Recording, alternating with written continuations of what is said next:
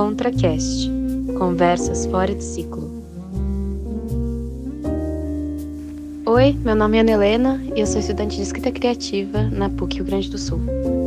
Meu nome é Tiene e eu sou estudante de escrita criativa na PUC do Rio Grande do Sul.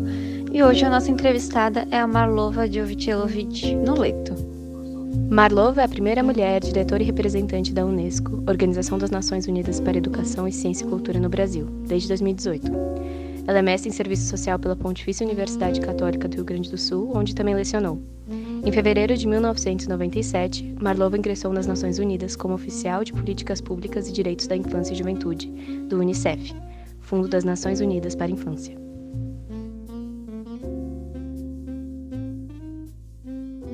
Bom, a primeira pergunta: qual é a função de uma diretora da Unesco? Bom, a Unesco, Organização das Nações Unidas para a Educação, a Ciência e a Cultura, é uma agência especializada do Sistema Nações Unidas. É responsável por cinco áreas de mandato, entre eles, como o próprio nome já diz, a educação, as ciências, compreendidas aí as ciências naturais, as ciências duras, exatas, e também as ciências humanas e sociais, cultura e comunicação e informação. A função da diretora e representante da Unesco em cada país é responder pela implementação dos programas e projetos da organização, é ser a porta-voz também para verbalizar e fazer advocacy sobre os temas do mandato, é representar a organização, então são funções administrativas, financeiras, programáticas e também diplomáticas, né? E a carreira é uma carreira que equivale à carreira diplomática. Então, eu sou o equivalente a chefe da missão da Unesco no Brasil, que é um status de embaixadora, como se eu fosse embaixadora da Unesco no Brasil. Então, além de todo o trabalho do escritório em si, coordenar o escritório, a equipe de recursos humanos, a nossa implementação de projetos e programas, eu também faço essa parte diplomática da relação com o Brasil, que é um país membro da Unesco, e com toda a comunidade diplomática instalada.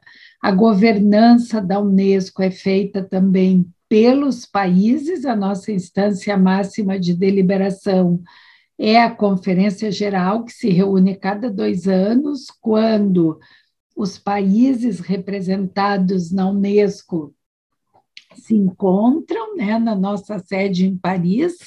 É a Conferência Geral que elege diretor, o diretor ou a diretora geral. No momento, é uma diretora geral, a francesa Audrey Azoulay, ex-ministra da Cultura da França, que é a nossa diretora-geral, é, e além dessa governança máxima, que é a Conferência Geral, nós também temos o Conselho Executivo. O nosso Conselho Executivo ele é composto por 58 países membros. Esses países membros eles são eleitos, eles disputam, né, uhum. para participar é, do Conselho Executivo. Então, é uma organização da ONU que tem, é, digamos, uma similaritude com a própria ONU, porque assim como existe a Assembleia Geral da ONU, no caso da Unesco, tem a Conferência Geral, que é quando os países membros se encontram e nós temos os países membros eles têm embaixadores né perante a Unesco que ficam lá na nossa sede em Paris. Uau, é, é bastante coisa. É, é bastante coisa. uh, vocês passam por alguma dificuldade assim na hora de, de fazer exercer todas essas funções, porque é bastante coisa, né? E ainda mais lidando com o Brasil inteiro, como é que tem alguma dificuldade, quais são, como é que funciona? Ah, é um trabalho assim bastante complexo, né? mas eu costumo dizer que eu não acho meu trabalho difícil, eu gosto muito, eu acho que é um trabalho, evidentemente, com alto grau de responsabilidade, tem muitas complexidades, mas é um trabalho prazeroso, porque nós trabalhamos com formulação de políticas, a Unesco ela tem cinco funções, né? Função de ser um laboratório de ideias, então isso nos permite criar projetos, programas. Nós somos também uma organização normativa, né, que em inglês a gente chama de standard setter. Então, nós temos as convenções, convenções na área da cultura, uh, declarações como, por exemplo, a Declaração Universal da Bioética e dos Direitos Humanos, a Convenção Antidoping no Esporte, agora nós temos a Declaração Ética do Uso da Inteligência Artificial, que são momentos em que a Unesco, é, os países, deliberam, propõem e votam convenções, declarações que depois, quando ratificadas pelos países, adquirem força de lei. É, além da função normativa e da função de ser um laboratório de ideias, nós temos também a função de criação de capacidades, ajudar os países a criar capacidades, temos a função de ser um catalisador da cooperação internacional, permitindo que boas ideias desenvolvidas em um país possam ser levadas para outro e vice-versa. Temos também a função de ser o que se chama em inglês clearinghouse, que é sempre estar inovando com o pensamento, com estudos prospectivos, discutindo e propondo soluções inovadoras para a humanidade nas nossas cinco áreas de mandato. Nós acabamos de lançar a semana passada, em português, o relatório sobre os futuros da educação, é um relatório preparado por uma comissão internacional que foi chefiada pela presidente da Etiópia e que discutiu justamente os futuros da educação. Então, quando a gente olha né, o papel desse relatório, é um relatório que vem agora, é o terceiro que a Unesco tem sobre educação. Eles foram feitos em ciclos grandes, de cerca de 25 anos. O primeiro foi em 1972, é o relatório FOR, coordenado pelo Edgar FOR. Depois nós tivemos em 1996 o relatório Educação Tesouro a Descobrir, coordenado pelo Jacques Delors, que é o relatório que propôs, não sei se vocês já ouviram falar, os quatro pilares de educação, aprender a ser, aprender uhum. a fazer, aprender a conhecer e aprender a viver juntos. Justamente, uma das minhas perguntas era se esses continuam sendo os pilares para a educação atual e continuam se eles mudaram. sendo. Os quatro pilares da educação, eles são muito importantes e eles influenciaram muitas, de muitas maneiras os educadores de todo o mundo, porque os quatro pilares da educação, eles dizem respeito a dimensões muito importantes, não só do processo cognitivo, mas também entendendo educação como um processo lato senso mais amplo, onde a gente fala né, do aprender a ser, que é a dimensão ontológica da educação, que nos leva a entender de que maneira nós nos desenvolvemos por meio da educação, né? De que maneira nós podemos formar mentes críticas, que é parte importante do processo educativo, o aprender a fazer, que é a dimensão morfológica, né? De que maneira nós aprendemos a fazer coisas, o aprender a conhecer, que é a dimensão justamente epistemológica, como que se dá o processo do conhecimento, e o aprender a viver juntos, que é essa dimensão tão importante que nos estimula para a convivência, para o respeito à diversidade, para a abertura ao outro, para a tolerância. Então, os quatro pilares do conhecimento, eles continuam mais atuais do que nunca. E o relatório que nós lançamos em português a semana passada, ele é um relatório muito importante, porque ele é um relatório que nos instiga, nos convoca a repensar o futuro, né? E o título dele é um título que eu gosto muito, que é muito bonito, que é reimaginar nossos futuros juntos, né? E propõe um novo contrato social para a educação, entendendo que está na hora de nós repensarmos o futuro, né? E, e que nós precisamos olhar para a educação como uma força motriz para reduzir as desigualdades, para transformar o mundo e o futuro de maneira que eles sejam mais inclusivos, né? Esse novo contrato social para a educação também nos estimula a pensar o planeta como a nossa casa comum e ver de que maneira nós estamos cuidando do planeta ou não. Então, ele propõe repensar a pedagogia, o currículo, a escola, os professores e a própria sociedade.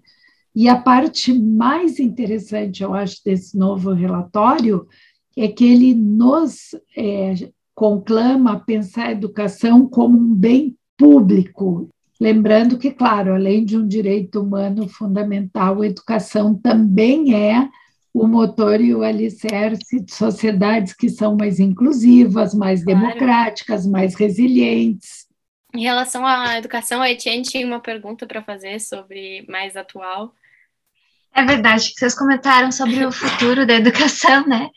E aí a gente queria saber como é que foi toda essa influência da pandemia na educação e quais foram os planos para vocês depois disso tudo, a questão de invasão escolar, né, que teve. A pandemia, ela causou a maior interrupção dos sistemas educacionais de toda a história. Nem nas grandes guerras a educação foi tão afetada como durante a pandemia, né?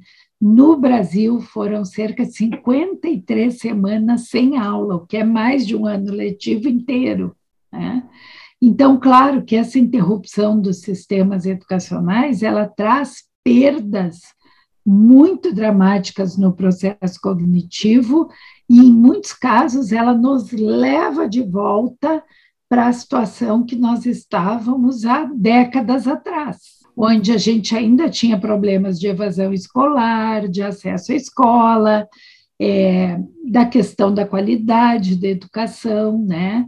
E nós também temos que lembrar que a pandemia ela aprofundou o fosso das nossas desigualdades. Então, alunos de escolas públicas sofreram bem mais do que alunos de escolas privadas, que têm os equipamentos adequados, o pacote de conectividade maior, com acesso a dados. Então, a desigualdade econômica, ela também cobra um preço na educação e cobrou um preço na pandemia. Nós fizemos uma pesquisa com a CUFA e o Instituto Locomotiva, a CUFA é a Central Única das Favelas, que mostrava que em muitas favelas às vezes a mãe tinha um aparelho celular para dividir com todos os filhos, para todos eles assistirem às aulas. Então, é claro que a gente sabe que isso gera dificuldades que muitas vezes alunos que estão melhor situados na escala de distribuição de riquezas não vão ter, porque cada um tem seu computador, o pacote de dados é robusto, eles podem acessar a internet a hora que querem, que querem. E nós também precisamos lembrar que quando a pandemia chegou, os nossos professores eles não estavam preparados para simplesmente começar a dar aula online.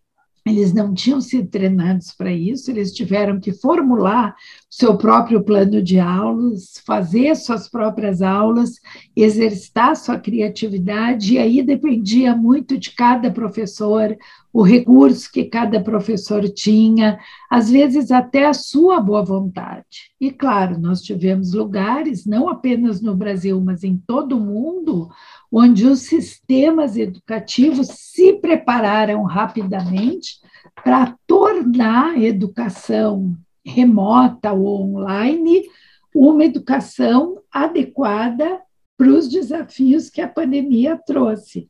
Mas isso não aconteceu de maneira uniforme nem igual em todos os países.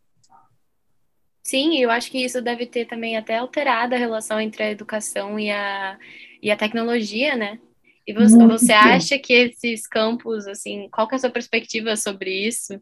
Vocês acham, você acha que esses campos deveriam convergir mais ou menos, ou de forma diferente? Na verdade, eles já convergem e convergem de uma maneira, na maior parte das vezes, positiva. Dentro do mandato da Unesco de Comunicação e Informação, parte desse mandato é justamente o uso das novas tecnologias na educação.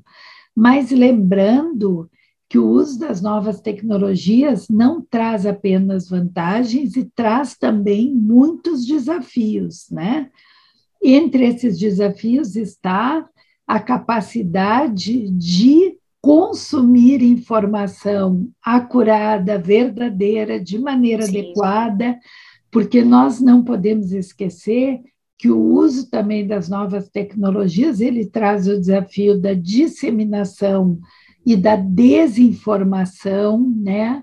Muitas vezes nós vemos essa onda de notícias falsas, a desinformação prejudicando as pessoas, porque na pandemia isso ficou muito claro. Nós tivemos o desafio de explicar o que, que eram as vacinas, como elas contribuíram para salvar vidas, e ao mesmo tempo nós tivemos uma farta produção de desinformação é, dizendo que quem tomava vacina virava jacaré, quem plantava chip. Então, a gente nunca pode esquecer que consumir e usar tecnologia exige também que se esteja preparado para isso. Então, nunca o bom jornalismo foi tão importante como é agora. Checar a veracidade daquilo que a gente vai encaminhar ou reproduzir ou passar para frente, aprender a navegar nas mídias sociais, consumindo notícias acuradas e verdadeiras, saber também usar a tecnologia a seu favor na educação, e por isso a Unesco ela tem toda uma área que é de alfabetização midiática, para que a gente possa ajudar as pessoas a fazer o melhor uso possível das novas tecnologias na educação, na informação, na cultura. Maravilha.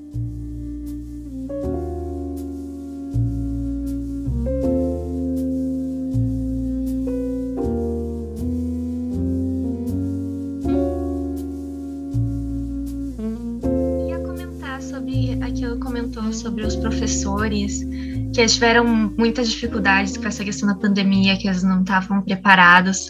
O que, que mais relataram sobre isso? Quais dificuldades os professores mais relataram? Então, o que nós percebemos em contato né, com os sistemas educacionais, não só no Brasil, mas em todo o mundo, é que a pandemia ela veio sem aviso prévio, né? Então isso exigiu muitos tipos de adaptações que não puderam é, ser feitas da melhor maneira possível, né? Então, nem todos os professores em todos os países dispõem dos recursos adequados para gravar uma aula online. Às vezes, a luz adequada, o som, os equipamentos, os materiais.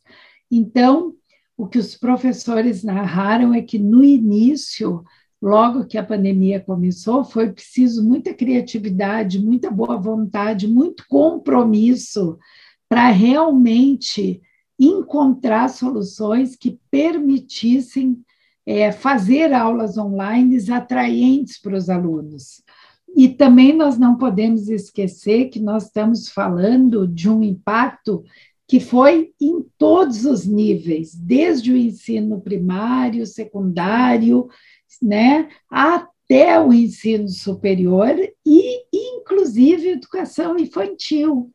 Então, em muitos casos, na educação infantil, prender a atenção de alunos pequenos na frente de uma tela é um desafio muito grande. E claro que a alfabetização também de maneira remota é mais complexo. Então, para cada etapa do ensino, nós tivemos desafios diferentes, porque é evidente que no ensino superior, na universidade, tu já conta com outras possibilidades. Tu tem a leitura de um texto, um debate, que é mais fácil fazer online, do que uma aula onde tu precisa ensinar habilidades e competências de leitura, alfabetização, matemática, né, história, geografia. Então, realmente, dependendo do nível de ensino, nós tivemos desafios maiores.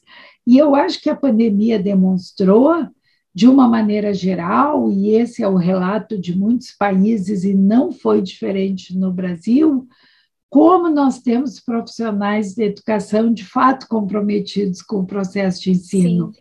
Porque os professores, eles não fugiram da raia, né? Eles estavam ali, comprometidos, criando as suas aulas, descobrindo maneiras de atrair os alunos, é, criando materiais, deveres de casa. Então, eu acho que a pandemia ela também nos trouxe de muitas maneiras, essa renovação do compromisso dos professores, né? Mas é evidente que a gente sabe, e eu acho que isso ficou claro, que a pandemia ela também mostrou que nós precisamos é, valorizar cada vez mais o papel da escola. Né? A Unesco Sim. sempre diz que a escola é um território sagrado para o processo educativo e ela funciona como um espaço muito importante dentro de uma rede de proteção social, porque para muitas crianças a escola é também um lugar de proteção que protege as crianças e adolescentes vulneráveis do abuso, da negligência, da violência doméstica. Então, nós também não podemos esquecer do papel central que a escola ocupa e como ele é importante para determinadas camadas e grupos da população. E mudando um pouquinho de assunto, então, é... eu tenho aqui uma pergunta.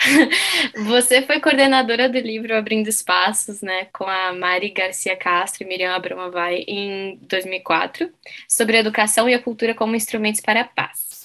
Nós não vivemos exatamente momentos de paz.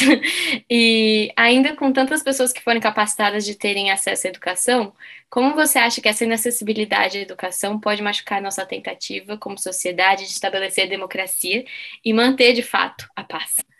Então, a Unesco ela tem um programa muito grande de cultura de paz, né? E a própria ONU, o Objetivo de Desenvolvimento Sustentável 16 da ONU, que vocês conhecem, da Agenda 2030, né? que é a agenda que propõe os Objetivos de Desenvolvimento Sustentável. Ela é uma agenda dos países e para os países que se comprometem até 2030 a cumprir com 17 Objetivos de Desenvolvimento Sustentável. E o 16 ele fala sobre promover sociedades pacíficas e inclusivas para o desenvolvimento sustentável. Lembrando que isso envolve, claro, a garantia de que todas as pessoas tenham acesso à justiça e o fortalecimento das instituições, dos sistemas de justiça, né? E isso tem uma profunda conexão com a Declaração Universal dos Direitos Humanos, né? Lembrando que todo ser humano tem direito à vida, à liberdade, à segurança pessoal. Então, garantir esses direitos significa promover uma transformação de uma cultura de violência para uma cultura de paz. E essa transformação ela tem que permear todas as relações e todos os lugares. E eu sempre digo, ah, a gente fala em cultura de paz, né? Para a Unesco, quando a gente fala em cultura de paz, a gente percebe logo que a âncora dessa busca é a educação. Como nós vamos promover as condições para falar de uma cultura de paz? E depois vocês podem olhar no nosso site livros maravilhosos sobre a cultura de paz, e eu recomendo que vocês olhem um que chama Paz como se faz, escrito pela Lia Diskin e pela Laura Roisman. A Lia Diskin é diretora da organização Palas Atena, que eu não sei se vocês conhecem, é uma organização de filosofia que faz um trabalho maravilhoso. E a cultura de paz, ela é uma visão de mundo que privilegia o diálogo, a mediação, a resolução não violenta de conflitos, sempre abandonando aquelas atitudes e ações violentas e respeitando a diversidade não apenas do mundo, mas também a diversidade nas maneiras de pensar e de agir. Eu, quando eu entrei para a Unesco, em 1999, porque eu comecei minha carreira da ONU no Unicef, e quando eu entrei na Unesco, uma das minhas funções era coordenar o programa da cultura de paz, porque o ano 2000 foi o ano internacional da cultura de paz. E até 2010 era a década internacional da cultura de paz e não violência para as crianças do mundo. E a ideia era justamente promover novas maneiras de pensar o mundo, novas visões, pensando sempre em atitudes não violentas e na resolução não violenta de conflitos. E o que, que isso significa? Significa que nós temos que nos comprometer com a cultura de paz na prática. Então, eu sempre digo: tem gente que trata mal pessoas que acham que são inferiores, não sabe falar com o gari na rua, não sabe conversar com o porteiro do prédio, muitas vezes não sabe conversar com a secretária, com uma empregada doméstica. Tem gente que só grita, tem gente que só sabe buzinar no trânsito. Todas essas atitudes são atitudes que vão contra a cultura de paz. Para falar de cultura de paz, a gente precisa, em primeiro lugar, ancorar isso na nossa vida cotidiana. Né? De que maneira eu posso ser educada, cortês, gentil com as pessoas, né? de que maneira eu posso tratar a todos como eu quero ser tratado. E, então, no ano 2000, a Unesco comissionou um grupo de ganhadores do Prêmio Nobel para escrever um manifesto, que era o Manifesto 2000, e esse manifesto tinha seis princípios, né? É, preservar a vida e o planeta, redescobrir a solidariedade, né? E, e os princípios do Manifesto 2000, quando a gente para para pensar, eles são princípios muito bonitos, porque eles nos convidam a pensar novas formas de vida, né? Então, o que, que são essas formas de vida? De que maneira nós podemos, né, pensar é, em como incorporar na nossa vida uma cultura de paz, né? E aí, quando a gente pensa o que, que é respeitar a vida, o que, que é respeitar o planeta e preservar o planeta? O que, que é redescobrir a solidariedade? O que é ser generoso? Rejeitar todas as formas de violência. O que é ouvir para compreender? Eu acho que eu falei os seis princípios: é respeitar a vida, rejeitar a violência, ser generoso, ouvir para compreender, preservar o planeta e redescobrir a solidariedade. Exatamente. E esse manifesto ele circulou o mundo. A Unesco estimulou um processo de colher assinaturas no Manifesto 2000. O Brasil foi um dos países que mais teve assinaturas. E a ideia era justamente fazer com que as pessoas se comprometessem com esses seis princípios e os praticassem na sua vida diária. E esse trabalho que tu mencionou, Ana Helena, do é, eu acho que é o Abrindo Espaços Educação e Cultura para a Paz, é um programa que a Unesco criou no ano 2000 como um laboratório de ideias. Eu era coordenadora nacional do programa. Ele era um programa que visava abrir as escolas literal e metaforicamente, desenvolvendo outras atividades além das cognitivas e educacionais dentro da escola. Então, era um programa que abria as escolas públicas nos finais de semana, porque nós sabemos que as camadas mais vulneráveis e empobrecidas da população, muitas vezes, elas não têm o que fazer nos finais de semana, não têm atividades de lazer, não têm acesso à cultura. Então, o programa Abrindo Espaços, ele tinha oficinas, oficinas de teatro, de dança, de acesso à cultura, oficinas também de artesanato, oficinas educativas, muita coisa de lazer, cinema, é, para que as comunidades pudessem vir para as escolas nos finais de semana.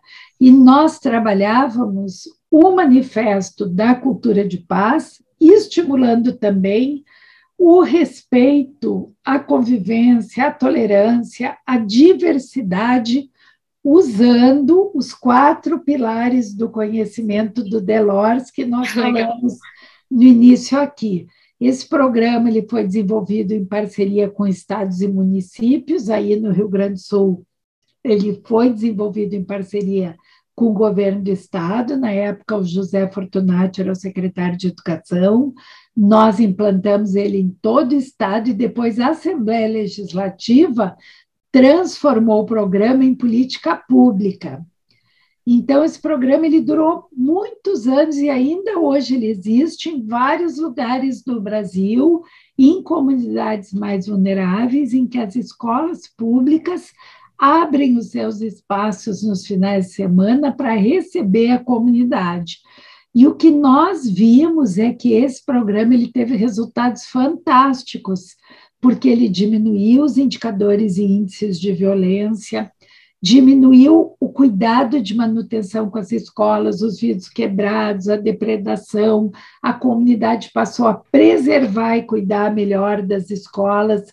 Então, é um programa muito bonito. E eu trabalhei muitos anos com a Miriam Abramovai, que é uma socióloga que tem um trabalho belíssimo na área de juventude, tem também muitos livros publicados junto com a Mari Garcia Castro. A Mari Castro, que é uma pessoa, né, a gente chama ela de Mary, a Mary Castro, que faz um trabalho maravilhoso e é uma socióloga também da Universidade Federal da Bahia. Elas fizeram muitas pesquisas sobre violências nas escolas, drogas nas escolas, sempre tentando identificar maneiras de melhorar a convivência e o ambiente escolar, e lembrando que a escola, como né, eu já disse aqui, é o território sagrado do processo educativo, ela precisa ser um lugar também preservado. A escola não pode ser um território de violência, ela também precisa ser um lugar onde nós praticamos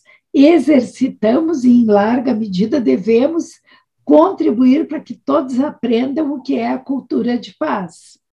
Aproveitando agora que a gente está falando de, da escola e sobre o que a escola deve ou não deve ser, né? Queria saber como é que é a opinião sobre a, a educação em casa, por exemplo, que não tem esse ambiente de escola e essas vantagens. Sobre o homeschooling? Isso, homeschooling. Bom, a Unesco ela diz, né, eu, eu acho que vou dizer pela terceira ou quarta vez, a escola é um território sagrado para o processo educativo e, portanto, nós defendemos que mais do que apenas ensinar, a escola é também um espaço de convivência, de aprender a ser, aprender a fazer, aprender a conhecer e aprender a viver juntos. No homeschooling, Claro que ele pode existir, ele deve existir para aquelas situações que, por alguma razão, as crianças, adolescentes ou jovens não possam ir à escola. E existem, existem situações em que as crianças não podem ir à escola, ou por situações de guerra, ou por situações de doenças, ou por situações como foi a pandemia, por exemplo. Né? Não se invalida a ideia de homeschooling, mas não como a normalidade do processo educativo. O processo educativo ele enseja a necessidade também de aprender a conviver e aprender a viver juntos. Nós precisamos estar abertos para a diversidade do mundo e a convivência com o outro é o que nos ensina a sermos plurais. Portanto, a escola também desempenha esse papel. Né? A escola contribui para que a gente não estimule preconceitos, para que a gente diminua todas as formas de intolerância, de preconceito, de racismo. Então, nós precisamos sim do ambiente escolar, porque ele nos ajuda a formular uma compreensão do mundo como um espaço de convivência. Maravilhoso. Aproveitando que a gente está falando sobre isso, questões de racismo e individualidade na, na inclusão na sociedade e tudo, a gente queria saber como é que foi a tua trajetória até ser a diretora da Unesco.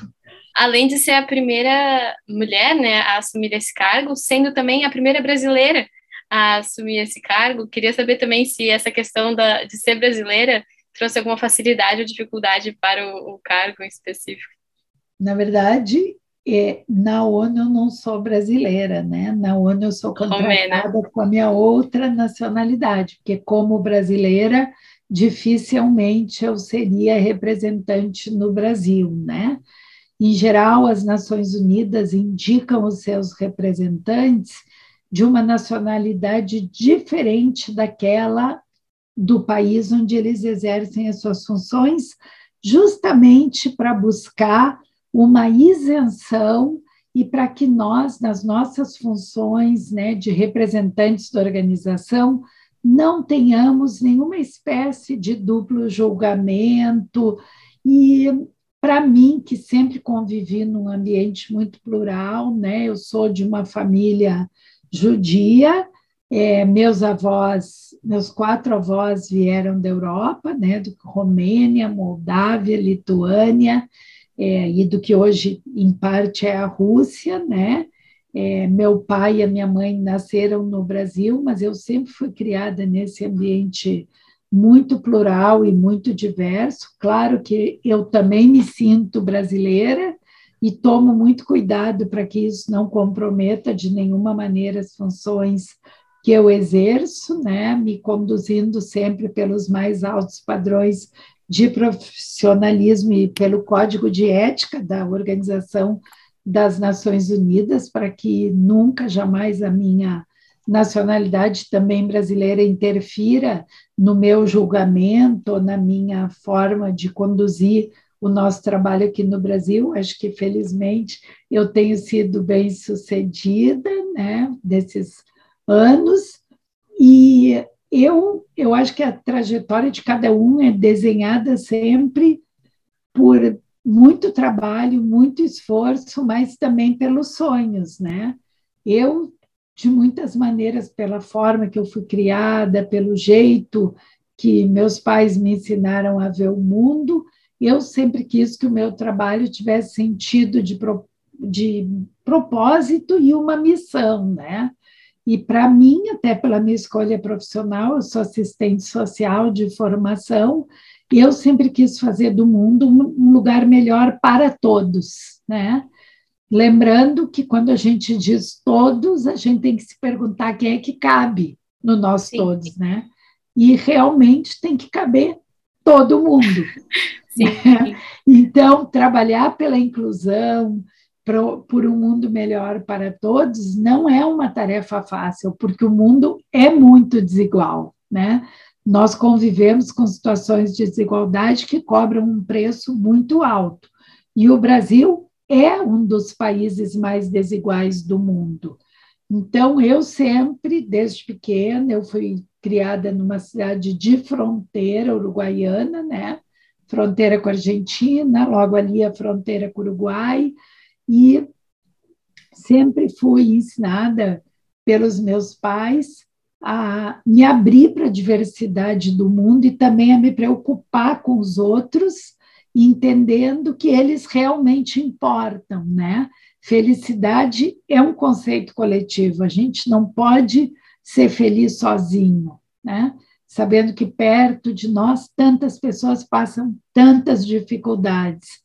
Então, eu fui conduzindo a minha carreira profissional no serviço social. Eu, quando eu fiz vestibular, eu passei na URGS, na sociologia, e na PUC, no serviço social, e logo ficou difícil conciliar as duas, e eu percebi que era no serviço social que eu queria me formar, e depois, em seguida, fui fazer mestrado, especialização fora, fui estudar na Suécia, mergulhar um pouco na política social dos países escandinavos que deram origem ao que é o estado de bem-estar social, mostrando que é possível, sim, que o Estado tenha políticas inclusivas que funcionam como um imenso guarda-chuva, onde a população pode se abrigar das intempéries, para fazer uma metáfora, né? E estudando na Suécia, fazendo estágio lá, eu pude compreender que existem muitas maneiras de ter um Estado eficiente que assegura uma rede de proteção social para todos, né? e em seguida eu, eu fui trabalhando com políticas públicas, eu trabalhei no governo do Estado do Rio Grande do Sul, trabalhei na Federação de Municípios, eu fui presidente do Conselho Nacional de Assistência Social, que depois da Constituição de 88 é uma política de Estado, abandonando a ideia da caridade, do favor, Sim. do trabalho das primeiras damas, né? Então eu trabalhei muito pela aprovação da Lei Orgânica da Assistência Social, que foi aprovada em 1993, regulamentando os artigos da Constituição que tratam né, da política de segurança social e também da política de assistência social. E ali, quando eu era presidente do Conselho Nacional de Assistência Social, eu trabalhei muito próxima da Organização das Nações Unidas, do Unicef, da própria Unesco, do Sistema ONU. E ali eu decidi que eu queria ter uma carreira na ONU, ainda era jovem, e comecei a procurar e em seguida acabei indo trabalhar no Unicef, de lá eu fui para a Unesco. E sou muito feliz com a minha carreira, eu me sinto uma privilegiada, sobretudo pelo privilégio que é trabalhar no Brasil, sendo também brasileira, né? podendo me dedicar para ajudar o Brasil a aprimorar suas políticas né, educacionais, culturais, sociais, é, de ciência e tecnologia, de comunicação e informação. E acho que o Brasil também vinha num avanço, né? o país vinha fazendo muito progresso na área das políticas sociais, lamentavelmente nós temos no momento alguns retrocessos significativos, né? Mas isso faz parte do pêndulo da história. E Você, eu, desculpa. Então, eu ia dizer que eu gosto muito de uma coisa que o Caetano Veloso falou uma vez, que quando a gente olha para a história, a gente não pode esquecer da perspectiva nem do minuto, nem do milênio, né? Então, a história é agora, mas é também tudo aquilo que está atrás e tudo aquilo que virá depois. Né? Sim, com certeza. é o pêndulo da história, como Humberto Eco dizia, que se move e faz com que a gente possa construir futuros melhores para todos. Né? Então, acho que o trabalho das Nações Unidas é esse: é olhar para uma agenda mais inclusiva, que construa um mundo mais sustentável, mais justo, sociedades mais resilientes e sem deixar ninguém para trás. E, na minha opinião, não tem missão mais bonita que essa, né? Então, é muito bom trabalhar para essa organização. Maravilhoso. Nossa, acho que é um ótimo jeito da gente terminar essa, essa entrevista, uma ótima mensagem para terminar. É, muito obrigada por ter vindo falar com a gente. Imagina, um prazer para mim. Acho que todo mundo, né, fica, sai da, dessa entrevista e sai até como ouvinte como uma pessoa melhor, né? É, sabendo que existe isso e que a gente, você deu várias ferramentas para a gente buscar mais conhecimento e buscar saber sobre como a gente também pode fazer parte é, para contribuir também para o Brasil e o mundo serem lugares melhores, né? Como humanidade, né? Exatamente. Então, é Lembrando é que é papel de todos construir futuros melhores e aperfeiçoar a humanidade.